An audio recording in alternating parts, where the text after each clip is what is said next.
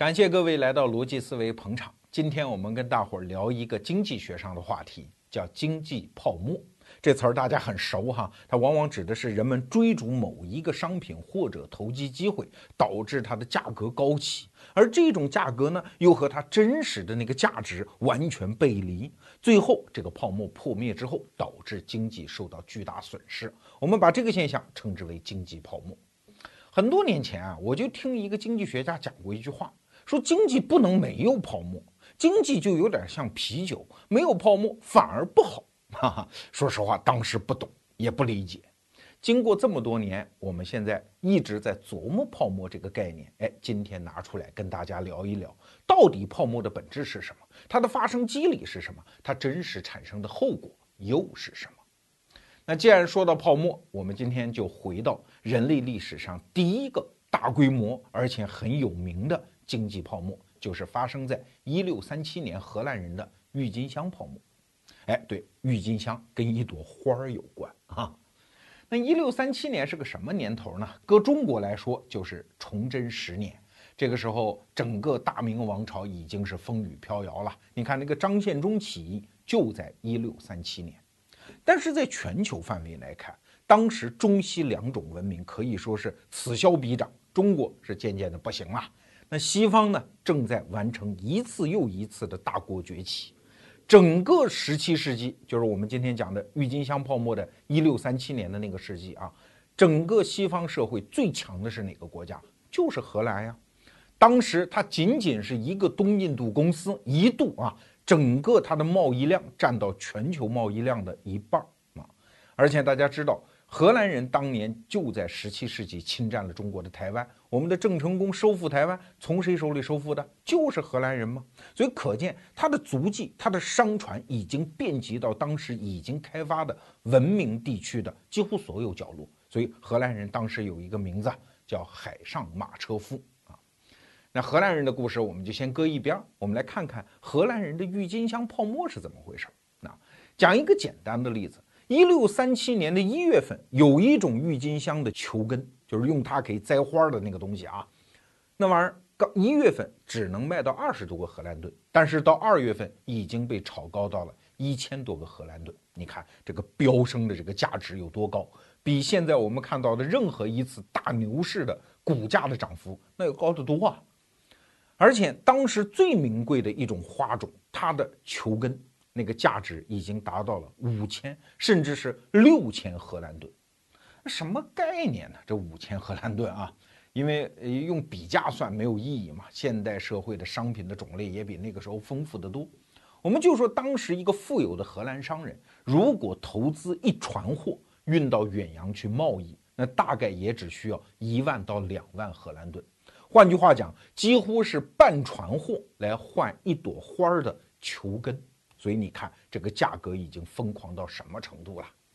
那这个故事的后半段是什么呢？当然就是泡沫破灭吗？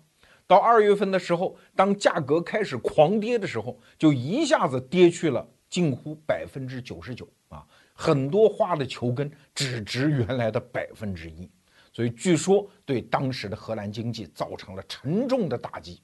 这就是整个郁金香泡沫的一个大体的状况。那今天我们就看其中的细节，有哪些东西供我们反思，供我们琢磨。我们先来说郁金香这种花儿哈，它为什么会被炒到这样？所有会被炒高的东西，它一定是稀缺品嘛？啊，如果是当时欧洲人满地都在种的玫瑰花，是一定不会被炒成这样的，对吧？那郁金香呢？因为它原产地不在欧洲，原产地在哪儿？就在中国的天山地区以及中亚一部分，所以你看，现在中国新疆有些地方每年还要搞郁金香节啊，然后就顺着当时的丝绸之路这个中亚的贸易路线一路向西传播，最后传到土耳其，然后通过一些住在土耳其就奥斯曼帝国的那些大使们，渐渐的送到了像维也纳呀，哎，最后抵达了荷兰，所以这个传输过程非常长。现在全世界哈还有三个国家以郁金香为国花。你看，一个荷兰，因为他们的郁金香的培育的技术以及种植量都很大。第二个就是土耳其啊，第三个就是我们新疆西边的哈萨克斯坦啊。所以你看，这三个国家都以郁金香为国花，也基本上显示了这个花种的一个传播路径。那它为什么很名贵呢？这跟这种花的这个生长机制有关系。郁金香的培育大概有两种方法，第一种呢就是栽种子，也跟我们种韭菜、种花菜是一样的啊，下种子。但是从一颗种子落地到培养出一个开出艳丽的花的一个球根，大概要七到十五年，所以这个方法太慢啊，不靠谱。现在只有那些专业的园艺师在用这种方法培养郁金香的花。那还有一种方法呢，就是球根啊。郁金香呢是一年开一次花，开完之后呢，它的那个球根呢就会分裂一次，一个变俩，那第二年呢就两个变四个。第三年呢，四个变八个啊，那用球根栽下去，然后再长出郁金香，相对来说就比较快，一年就可以见到花儿。但问题在于啊，这种种植方法虽然来的比较快，但是你想啊，它并不是每一代分裂出来的球根都会去拿去种花，多少会损失掉一批，对吧？而且这种方法还有一个天然缺陷哦，就是一代一代它很多性状会衰减。原来一朵花形状特别好看，颜色特别鲜艳，但是种了几代之后，哎，美人迟暮，你发现不认识它了，变得丑了，又得从头再来。而且大家想，郁金香的原产地是在中国的新疆和中亚地区，那是什么地方？少雨嘛，干旱嘛。可是荷兰呢，背靠大西洋，湿润多雨多风，所以郁金香种到这个地方的时候，那叫背井离乡啊，是有点水土不服的。再加上它比较名贵嘛，名贵就比较弱嘛，有点像林黛玉啊，动不动一个病毒来了，一死一大片。所以郁金香就符合了所有能被炒上去的那个产品的特征，叫稀缺。你看什么东西会引发泡沫，往往都是一些原材料，比如说石油啊、铁矿啊，经常就会有泡沫。为啥？就那么多，它是稀缺品啊。包括现在的农业。最近几年啊，中国的投资业就特别看好进入农业，你会觉得很奇怪啊，不是说农民伯伯不挣钱吗？为什么资本家还看上这个行当呢？对，农业和工业最大的区别就在于，工业只要这个产品适销对路，马上上产能，迅速的就能扩张，所以它就炒不起来吗？可是农业不一样啊，一旦一个产地、一个品种，哎，被一方垄断之后，它的价格只要你把营销做好了，它的供应量就那么多，所以价格就容易上得去。你像逻辑思维前一阵卖那个柳桃，就是联想投资的，叫佳沃农业，对吧？他就把世界上很多地方有一些物种的原产地给大量的买进，把货源给控制住。那只要营销做得好，那这个公司肯定挣钱嘛。所以有的时候投资农业跟投资矿产是差不多的道理啊。这就是资本家为什么有时候会为农业这种明显很不挣钱的行业而疯狂的一个原因。说到这儿，我们就得看经济学上的一个定律了。很多企业家都在讲啊，我们为客户创造价值，这没有错。但问题是，仅仅有价值是没用的，你不见得价值能在市场上兑换为价格，不见得有真实的交易产生。为啥？缺了一个因素，就是稀缺性。给大家举个具体的例子哈，你说对我们人来讲，最重要的生活物资是啥？最有价值的东西，当然就是空气嘛。空气里的氧气缺了它，我们几分钟都活不下来，对吧？所以它非常有价值。但它不见得有价格哦，为啥？太多了吗？在真实场景当中，谁能靠卖空气过日子、做生意嘞？嗯，如果在外太空，那就不一样了，空气变得稀缺，那它要多少价格，你就得给它多少价格，对吧？所以啊，郁金香正是通过它的稀缺性，完成了它成为泡沫的第一个因素。但是这还不够，你毕竟回过头来还得有价值，哪怕这个价值是假想的。啊，就像我们今天的富人坐私人游艇、坐直升飞机，不管怎么讲，虽然我们老百姓用不上，但是这个东西总会有那个傻子，他会接盘呢，他会接最后一棒啊，哎，所以在前面我们就尽可能去倒手，最后让富人去接盘，即使那个价值是想象出来的。郁金香它的价值在哪儿呢？当然嘛，作为花儿嘛，它只能作为观赏的价值啊。那这个价值是怎么形成的呢？那首先得有叫高逼格啊，说白了异国风情。大家看十七世纪的时候，那个时候的奥斯曼土耳其帝国，那可是横跨欧亚非三大洲的一个庞然大物的帝国，而且当时它代表的是东方式的生活方式啊，东方式的生活方式在那个时代对于欧洲人来讲，有的地方他很看不起啊，你都是皇帝的奴仆吗？你没有自由吗？但是有一条啊，东方的贵族过的日子那可比西方的贵族过的日子那要好的太多啊。你像欧洲中世纪的时候，很多贵族啊，即使是国王，一辈子大字不识一个，甚至一辈子也没洗过澡啊，过的那样的生活，一件棉袍子啊，毛袍子哈，穿一辈子。可是你像奥斯曼土耳其的皇帝叫苏丹了，他们可是穿着丝绸的长袍，天天沐浴更衣啊，身上撒着香水儿，住着金碧辉煌的宫殿，花园里全是奇花异草，其中最著名的就是郁金香。你看，奥斯曼土耳其帝国有一任苏丹叫艾哈迈德三世，他就把自己的宫殿起名叫郁金香和眼泪之宫。这眼泪之宫有点不老吉利的哈，但是哎，确实就起了这么一个很有异国情调、高逼格的名字。所以，当郁金香啊这个物种刚刚来到荷兰的时候，大家是不认识的嘛。在一些商船上啊，突然出现一些类似于洋葱头的东西，就是郁金香的球根呐。但是当然觉得。就是洋葱嘛，所以切吧切吧就给吃了。也有人呢图再种一点洋葱啊，就给种下去了。结果开出来非常美丽的花朵，就找植物学家来看。哎，这个著名的植物学家一看，哟，这不就是年轻的时候我在苏丹的花园里看到过的那个郁金香吗？所以从此他在荷兰就拥有了相当的社会地位。哎，这就相当于解放前的时候，中国人一听什么东西是来自于欧洲巴黎的，那马上自然是身价倍增嘛。紧接着，巴黎还就真起了点作用啊。因为巴黎啊，你别看这个地方，法国国力一直在欧洲谈不上有多强盛，但是因为法国是一个率先的中央集权国家，所以它宫廷的贵族，包括法国国王的很多行为，就能够成为整个欧洲的那个时尚的来源。当时在一六一零年的时候，在法国还是路易十三哈，在巴黎的上层突然就兴起了一个时尚，就是那些男人们给贵妇们送一朵郁金香。要说送花啊，这个历史很长，原来都是送个什么玫瑰啊什么的。但是哎，不知道怎么回事，在一六一零年左右，突然就出现了送郁金香的这个风潮。那当时最好看的郁金香炒到多贵呢？一千荷兰盾一根。啊，很多贵妇，你看那个时候啊，这个胸脯也大，然后那个 V 字领开的也比较低，哎，别上一根郁金香，我这儿是没有啊，然后就别上这么一根，哎，这个是很时尚的一件事情。哎，既然巴黎郁金香的花朵已经炒到了这么贵，那荷兰人那是不是就可以把它变得更贵嘞？为啥？因为荷兰人有钱吗？比法国人有钱的多。前面我们讲荷兰人是海上马车夫，你可千万不要小看荷兰人啊。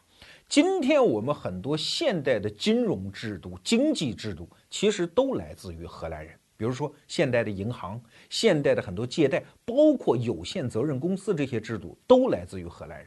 荷兰人在十六、十七世纪的时候，当他们海上马车夫赶着他们的船来到世界各地，比如说在美洲，他们就建立了一个城市，叫新阿姆斯特丹啊。这什么地儿？就是今天的纽约。我们今天大名鼎鼎的金融街——华尔街。华尔街在英文当中就是 wall，就是墙。墙是什么意思呢？当年就是荷兰人在这儿竖的一堵墙，后来这墙拆了，这条街就变成了华尔街。当年就是荷兰人在这儿创新了现代的金融制度啊，所以荷兰人直到今天都是一个天才的制度创生的民族啊。那在当时，这种能力就会兑换成大量的现金白银。荷兰人可以说是举国皆商啊，大家都是做买卖的，具有强烈的投机意识。所以说到这儿，你觉得这几个条件是不是都凑齐了？郁金香的稀缺性啊，郁金香作为一个异国风情的一个观赏价值的花卉，加上荷兰人闻听巴黎人居然肯花一千荷兰盾去买一支郁金香去敬献给那些美丽的贵妇人，加上我们自己又很有钱。你说是不是要把郁金香给炒高嘞？因为当时荷兰人呢，确实也没办法啊。那荷兰为什么发达呢？跟他的宗教宽容有关。当时欧洲什么新教啊、天主教打成一团，那荷兰人说：“我这儿开放，我这儿信什么都行。”所以就很多人带着自己的资金呢，就跑到了像阿姆斯特丹这个地方。就有点像三十年前的中国深圳啊。在十七世纪的时候，阿姆斯特丹的居民几乎没有一个原来就是这儿的老住户，都是新来的移民。这些人就带了大量的资本呐，包括做生意的头脑以及冒险的精神来到这儿，所以就变得很有钱。那很有钱，自然就想显摆显摆自个儿有钱了。但是由于当时的新教传统，导致大家那个民风民俗又不容得你显摆。即使是一些富人，你看荷兰人当时那个穿束啊，那么大的一个帽子啊，女人穿着那个长裙，即使是富人，也只能在自己的长裙的边上绣几朵花，显得自己很有钱。那有钱怎么办呢？盖房子啊，盖房子就得有大花园，大花园里如果能种上一点郁金香啊，这个很高贵吧？它不显得我的生活很奢侈，跟新教的信仰并不抵触，但是又能够低调的炫富。所以你看啊，所有这些条件加起来，郁金香成为大家炒作的一个物资，就顺理成章了嘛。到了一九一六三七年的时候，这一轮炒作终于就开始了。到什么程度呢？前面我们已经讲过哈，一朵郁金香的球根，它已经被炒到了五千甚至六千荷兰盾啊。这一款郁金香的名字叫“永远的奥古斯都”啊，我也没见过这种花。想必是比较好看。当时炒得最高的，实际上是一场拍卖会。有一咖啡馆的老板死了，他呢一生就致力于收藏了很多郁金香的球根。他死了之后，留下了七个孤儿。这孤儿孤儿院要收养啊，说这样吧，为了这七个孩子将来的前途，我们就把他爹生前的一些收藏，这些郁金香的球根，我们拿出来拍卖。这成为当时荷兰历史上最著名的一次花卉拍卖啊。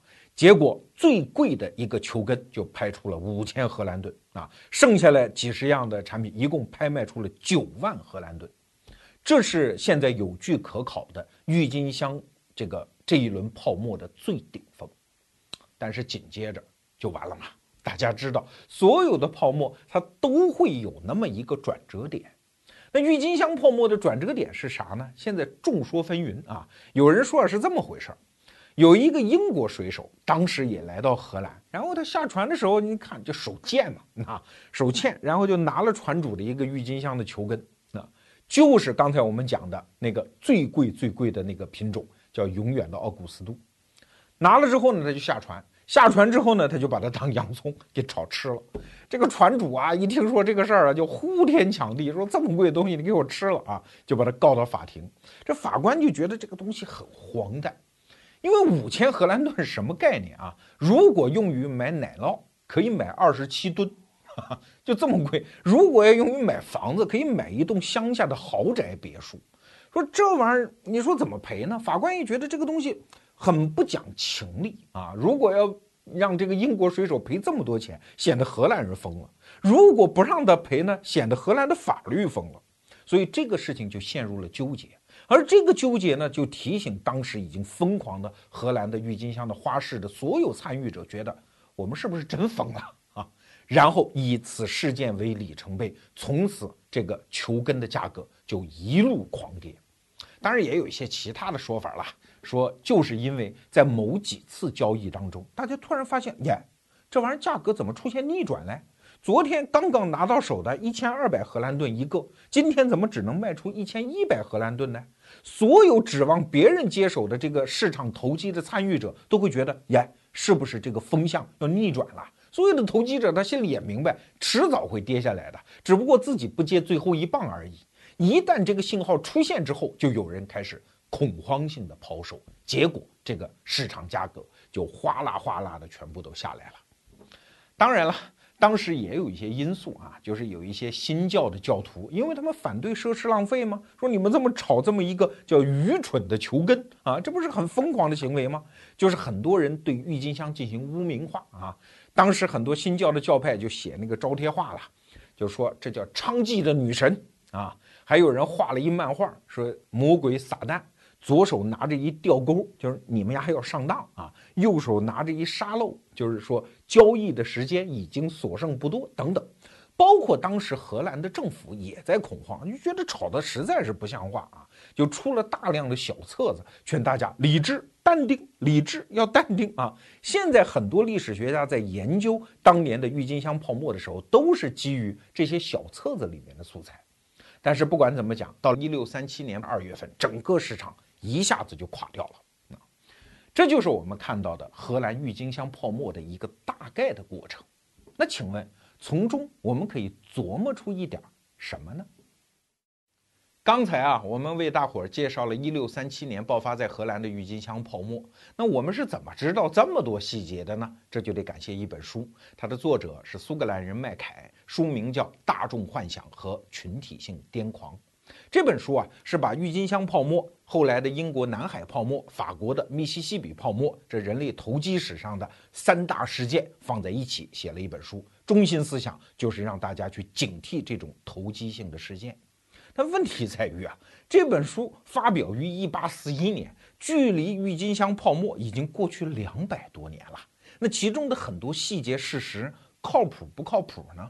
哎，我们就算它靠谱啊，细节也对，事实也对。但问题是，里面写的很多东西写的跟段子似的。比如说哈，他就写当时荷兰海牙有一个鞋匠，这个鞋匠在自己家的花园里培养了一株黑色的郁金香。哎呀！价值连城啊！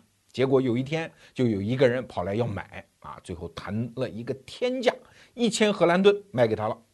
那这个人拿到这个黑色郁金香之后呢，出门就把它搁地上，然后用脚给它碾碎了。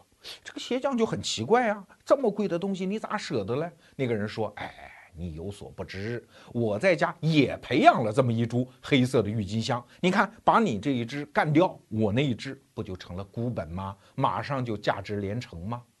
这种段子，在很多国家的收藏市场上，你都能听得见啊，但是很少有人真见过这样的事儿。为啥？它符合人们的想象，但是它确实不太符合当事人的心理。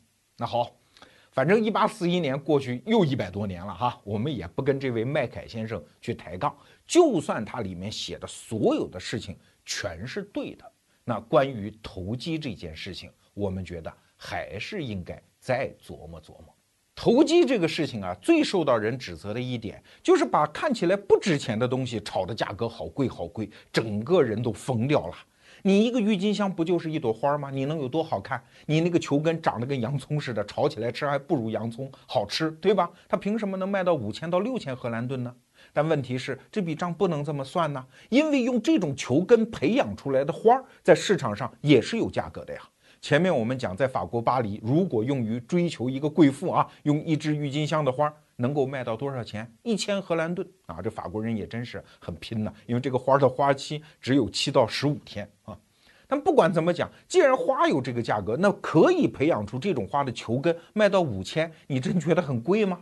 打一个不恰当的比方，当一只小猪崽儿能够卖到一千的时候，那个能生小猪崽儿的老母猪，它卖五千，你真觉得贵吗？一个房子一年的租金是一千，那这个房子本身卖五千，你觉得贵吗？啊，当然郁金香也不能完全那么算啊，那个球根生长出来的花它是有衰减的，在性状上，但是这个模型是大致通用的。这笔账可不是我罗胖算的，是中国当代著名的经济学家周其仁先生他算的这笔账。所以说白了，即使是在郁金香最疯狂的那个时间。荷兰的那些投机者，他们也是锚定了那个花儿的价格，所以他们的投资行为，他们出的这个价也不是彻底的失控和疯狂的。其实这件事情在中国也发生过一次类似的事件，在上个世纪八十年代，中国的长春呢，曾经有一次叫君子兰泡沫。那个时候人们看到，你不是疯了吗？一朵君子兰就一盆那个花儿啊啊，能卖到多少钱？当时普通的工人一个月工资是六十啊，一朵花卖到上千上万，所以很多人觉得疯了啊，疯了啊，疯了！就是一个普通工人十到二十年的工资。可是你今天到长春的君子兰的花市上，它最顶级的花也是最普通人十到二十年的工资啊！你怎么不觉得今天这个花市就疯掉了嘞？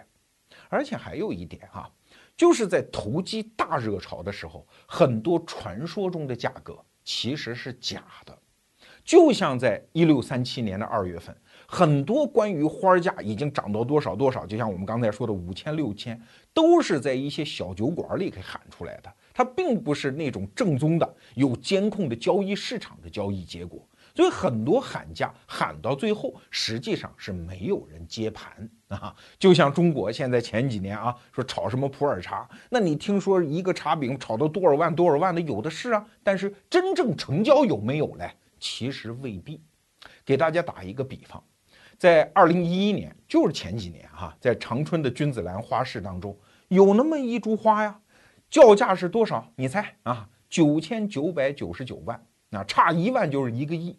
但是最终它的成交价是多少嘞？一百万人民币啊！这其中又差了一百倍。所以啊，很多投资市场或者说投机市场，它的价格就是这个样子。你不要听，它往往是为了一些宣传。另外是在那样的大家所有人都冲昏头脑的时候，它有一些传播效应，所以有些价格未必是那么回事儿。这其实也牵扯到经济学界一个著名的争论呐，就是一个商品它有没有确定性的价值，什么样的价格叫靠谱，什么样的价格叫虚高不合理。这场争论在经济学界也搞了一百多年哈。反正我们上中学的时候，老师就告诉我们，一个商品是有确定性的价值的。怎么定义呢？叫凝结在这个商品上的无差别的人类劳动就是它的价值。这话有点绕脖子啊，说白了就是人们花多少劳动把它生产出来，这个商品就有多大的价值。那价格呢，应该围绕价值进行小幅波动，波动一旦过大，那就叫虚高，就叫不合理。但问题是啊，用这套理论是解释不了很多经济现象的，比如说钻石吧。人们从地底下把它挖出来，变成珠宝放到商店里，那个价格和劳动相比，它明显就虚高吗？它明显就是价格严重的偏离价值吗？但是不管你说多偏离，反正它的价格一直坚挺到了今天。那你说它是合理还是不合理嘞？再比如说，收藏品市场上有一句话叫“金有价，玉无价”。金子的价格你可以按人民银行当日牌价来算，可是玉不能这样定价呀。玉怎么定啊？是一帮喜欢这块玉的人，大家都出价，出价最高的人就是这块玉的定价，从来没有说哪块玉买贵了啊。我愿意，你管得着吗？再比如说艺术品，前一阵儿有一个中国人啊买了梵高的一幅画，三点几亿人民币哦。那你说他疯了吗？他愿意吗？而且在国际的艺术品市场上，这样的超高价格，没人说，哎呀，这叫投机呀，这叫不合理呀，人家愿意，你管不着嘛。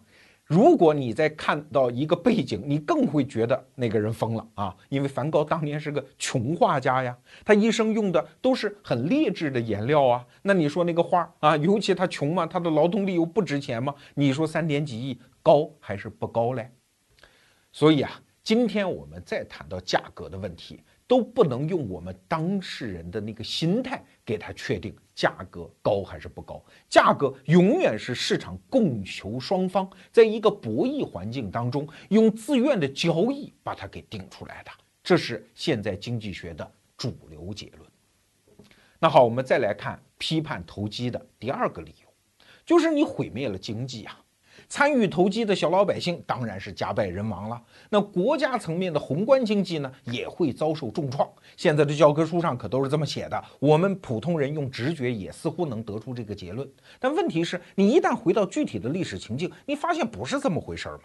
一六三七年，荷兰郁金香泡沫破灭的时候，那是什么时候？正是荷兰人蒸蒸日上的时候，好不好？荷兰经济失去光彩，是到十七世纪的下半叶才被英国人缓慢地超过去。所以说，郁金香泡沫没有沉重打击荷兰经济啊啊，这个数字根本就推不出这样的结论。那你可能会说啊，那老百姓呢？啊，国家我们不管他，老百姓投机失败，那自然是人间悲剧了。哎，你看这也得具体分析。首先，参加的人没有想象的那么多啊，因为一个大的发财机会出现，几乎是街谈巷议，人人都在说啊，卖菜的大妈也在说股票。可是他真有多少钱在股票里呢？很少很少。当时荷兰即使是几万人的大城市，真正参与到郁金香投机里面的人不过几百人。啊，有些城市可能就几十个人围绕一个小酒馆，大家聊一聊，谈一谈，新瘾上来了，做一两笔交易啊。传说一些其他城市发生的那些高价的买卖等等，就是这样一个情况呀。而且这很少的几十人、上百人是谁呀？可想而知，一定是当时的富豪嘛，因为。富豪们挣来了钱，他总不能把保险箱撑破吧？总得拿到市场上去搏一些高收益的机会吧？他们心知肚明啊，高收益自然高风险嘛。他们荷兰人都是做生意出身的，对风险这个事情是心知肚明啊。所以有的时候啊，我们说经济危机让很多人破产呐，好惨呐，你真是多余替他们操心。他们本来就是有钱人，遭受风险是他们早就预估出来的事情。而且还要加深说一点。就是有钱人投机者，在他投机失败之后，他可能喊的二一天作五，震天价响啊。可是他发财的时候，他可没跟你说哦啊。就像中国早些年海南的房地产危机，当然很多人把房子把地攥手里，最后折了啊，这个巨额财产化为泡影。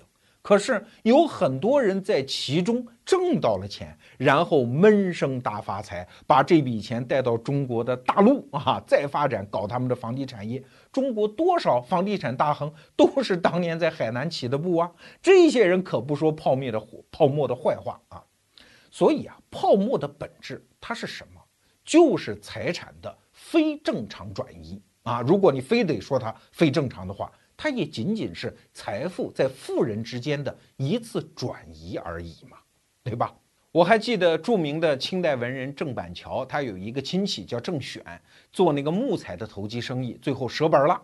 郑板桥就给他写了几句话，说做生意折本这件事情啊，叫损于己则必利于彼，外得人情之平，内得我心之安，既平且安，福即是矣。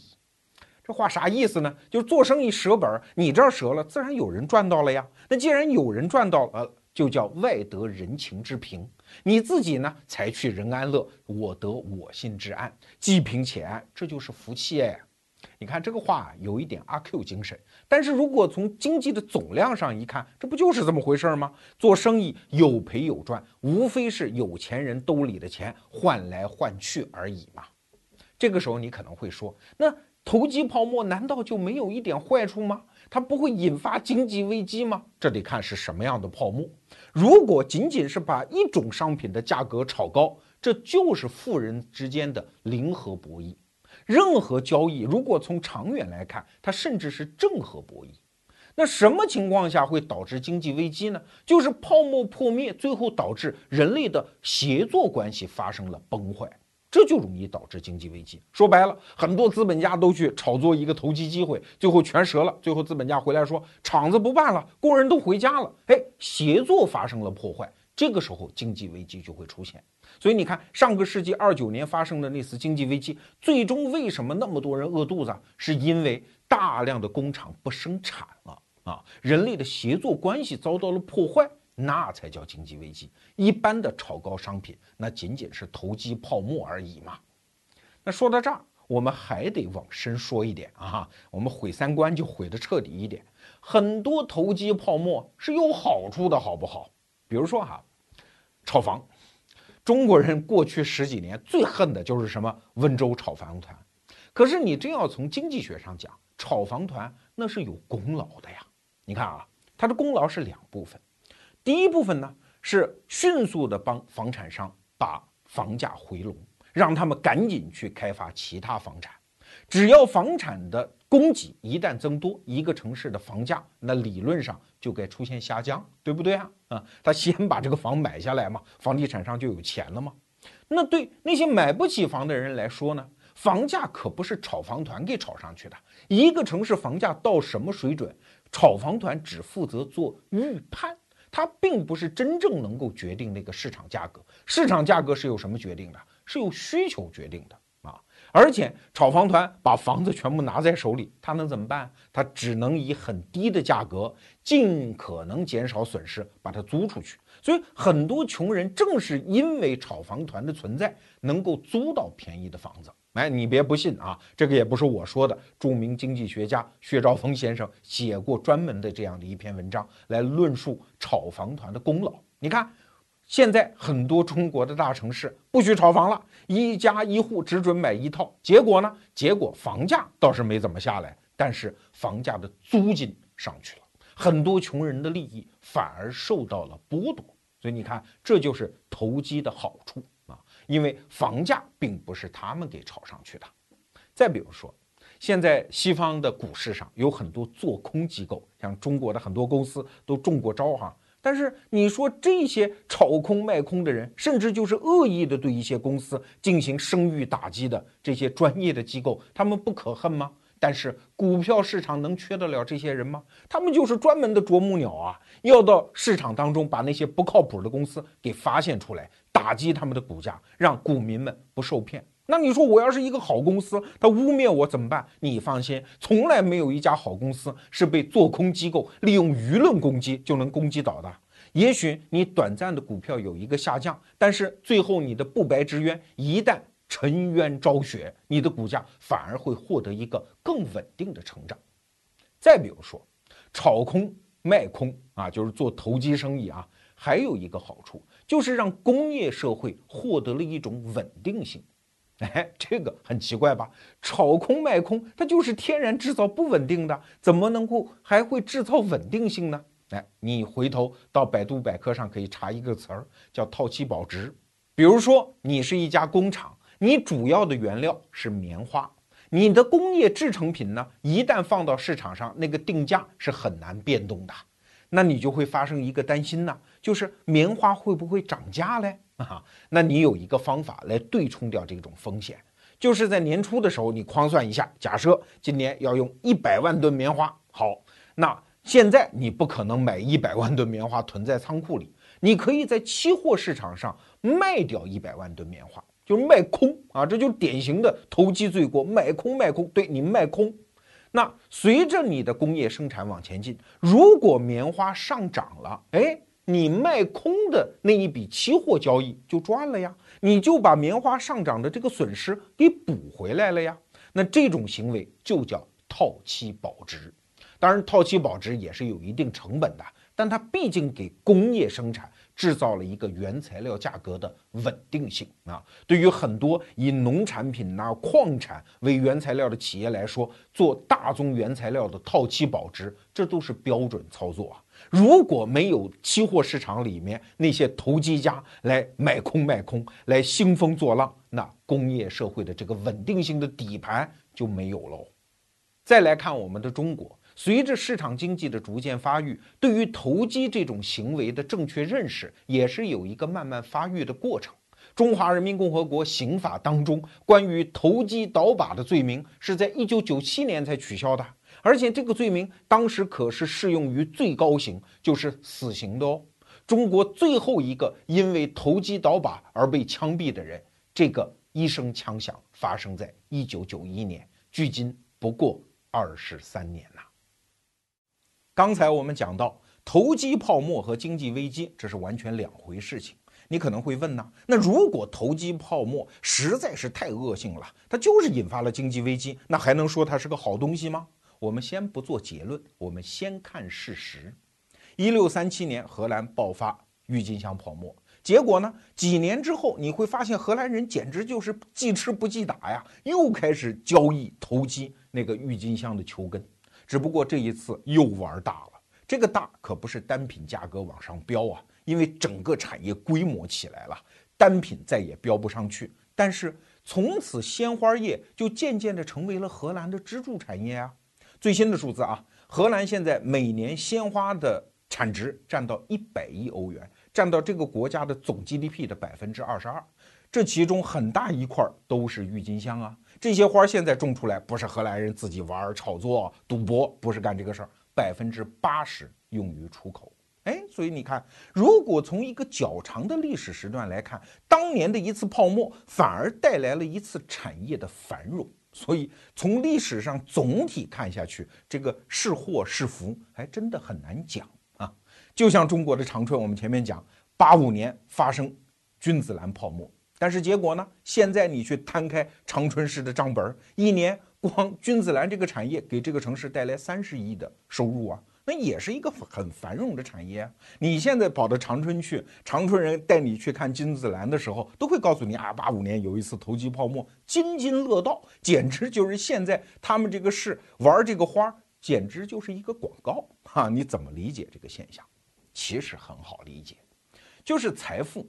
我们刚才讲的是通过财一次投机泡沫，在富人的兜里转来转去，这是指同一个时间财富的空间位移。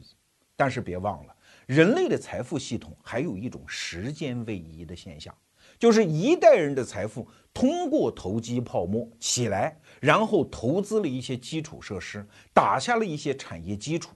这一些基础虽然那些投机者没有享用到，但是他留下来了呀，让后人享用到了呀，成为这个国家、这个地区后来发展某种产业的坚实基础。这是财富的时间位移现象。其实你摊开世界经济史啊，这样的现象非常之多。给大家推荐一本书吧，叫《大泡沫》啊，也没多少字儿，也很好读，中信出版社出的。他就讲了很多这样的例子。我们简单给大家讲一个啊，比如说铁路。美国在南北战争结束之后，就兴起了一轮国内建设的高潮。那最主要的基础设施投资方向就是铁路吗？美国资本家就利用自己的自由市场经济的制度优势，在欧洲发行了大量的债券的股票，把大量欧洲的资金吸引到美国来。当然，美国资本家自个儿可也没闲着啊，进行大量的铁路投资。当然，你也可以说是投机。这里面一些重点人物，比如说卡耐基呀，像摩根呐，这些人号称钢铁大王。那生产钢铁干嘛的呀？就是去铺铁轨的嘛。这其中还涌现出一个重要的人物，这个人叫斯坦福。是当时美国著名的铁路大王，那这个名字你听着熟不熟呢？对，就是他用自己赚来铁路上赚来的钱，后来投资了硅谷著名的斯坦福大学。当时美国人疯掉了，从一八八零年到一八八九年，用四十亿美金，那个时候四十亿美金跟今天没法比啊，那个价值大得多得多，修筑了多少铁路呢？十万公里。十万公里是什么概念呢？就是今天中国所有通路的铁路的总里程，大概也就是十万公里。美国人十年就把它干出来了。那你如果生活在那个时代，这就是典型的泡沫呀！你看它里面有大量的重复建设，比如说从纽约到芝加哥的铁路修了五条，因为自由市场经济嘛，资本家都觉得有钱赚，你也修，我也修啊。那修来修去之后，到了一八九二年，这个泡沫。就破灭了。据吴晓波老师跟我讲，哈，那个时候美国股市上有百分之七十的股票都跟铁路相关。你想想看，那个大牛市以及那个大泡沫有多大？一八九二年那一场股灾导致将近四分之一的美国铁路公司破产，一百九十二家，那也是哀鸿遍野呀。结果呢？结果就是铁路变得不值钱啊！那铁路公司为了挽救自己的命运，还要拼命修铁路。为啥？因为他们老觉得，只要我垄断了很多铁路，我就有了定价权，就不让别人跟我在价格上进行竞争啊！就越修越多，这个泥坑就越陷越深。那结果是什么呢？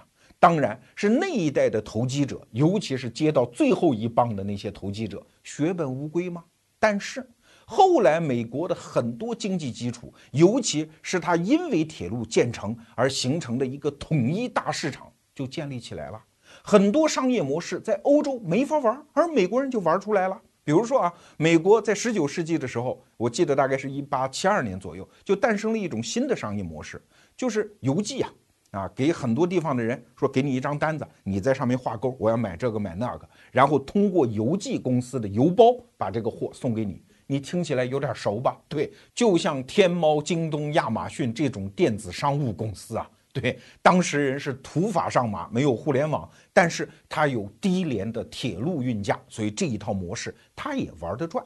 很多美国农民又发现，既然铁路运价这么便宜，我们可不可以发明一种冰柜车，让牛肉啊、粮食啊、蔬菜通过低廉的铁路运输啊，在全国大市场当中跑起来？所以，美国的农业又迎来了一轮大爆发。这种大爆发，你说跟那次铁路投机的大泡沫有没有关系嘞？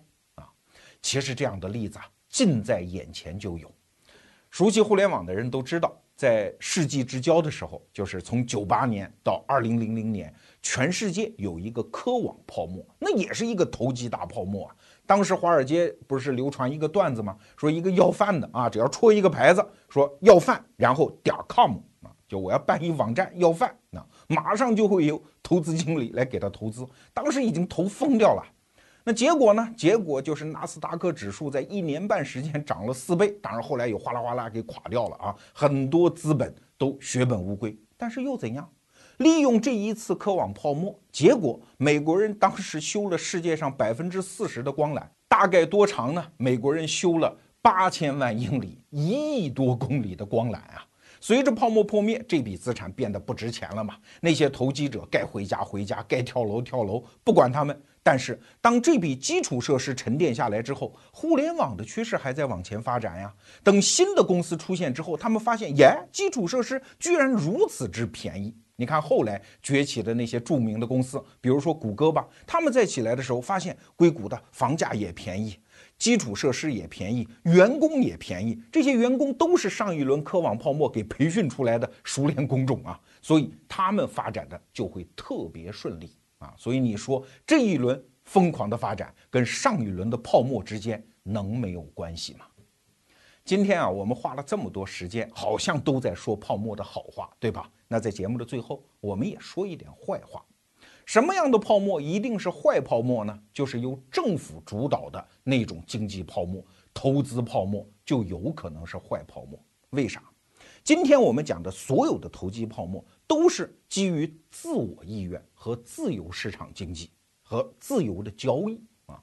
一个赌徒，他可能天生就有极强的风险偏好。这种人呢，你不让他去投机某一个具体的商品和投资机会。他投资什么都可以嘛，赌徒嘛，我就听一个老农民跟我讲过，说什么叫禁赌啊？赌是能禁得了的吗？我们农民拿一根棒槌就能赌，对吧？赌这个东西是人的天生偏好。但是如果他基于自我意愿，基于很多人对经济发展前途的预判，去投资一些实体产业，哪怕这个实体产业是非常虚啊，虚的比肾都虚，比如说郁金香，到最后你会发现，它毕竟能沉淀下来一些实体产业啊，就像今天的花卉市场对于荷兰的那个作用。但是问题是，如果是由政府主导的投资，因为这个钱不是他的呀，啊，是纳税人收上来的呀，他就有可能说，哎，划一片开发区，你们都到这儿来投资，所以在中国的房地产界就会出现一些由政府主导的鬼城，这些鬼城建成的房子就很难说哪天真能派上用场了。所以在市场经济当中，现在的主流观点非常清楚，就是只要基于自由意愿的。自由交易啊，你永远别说它一定是一个坏东西。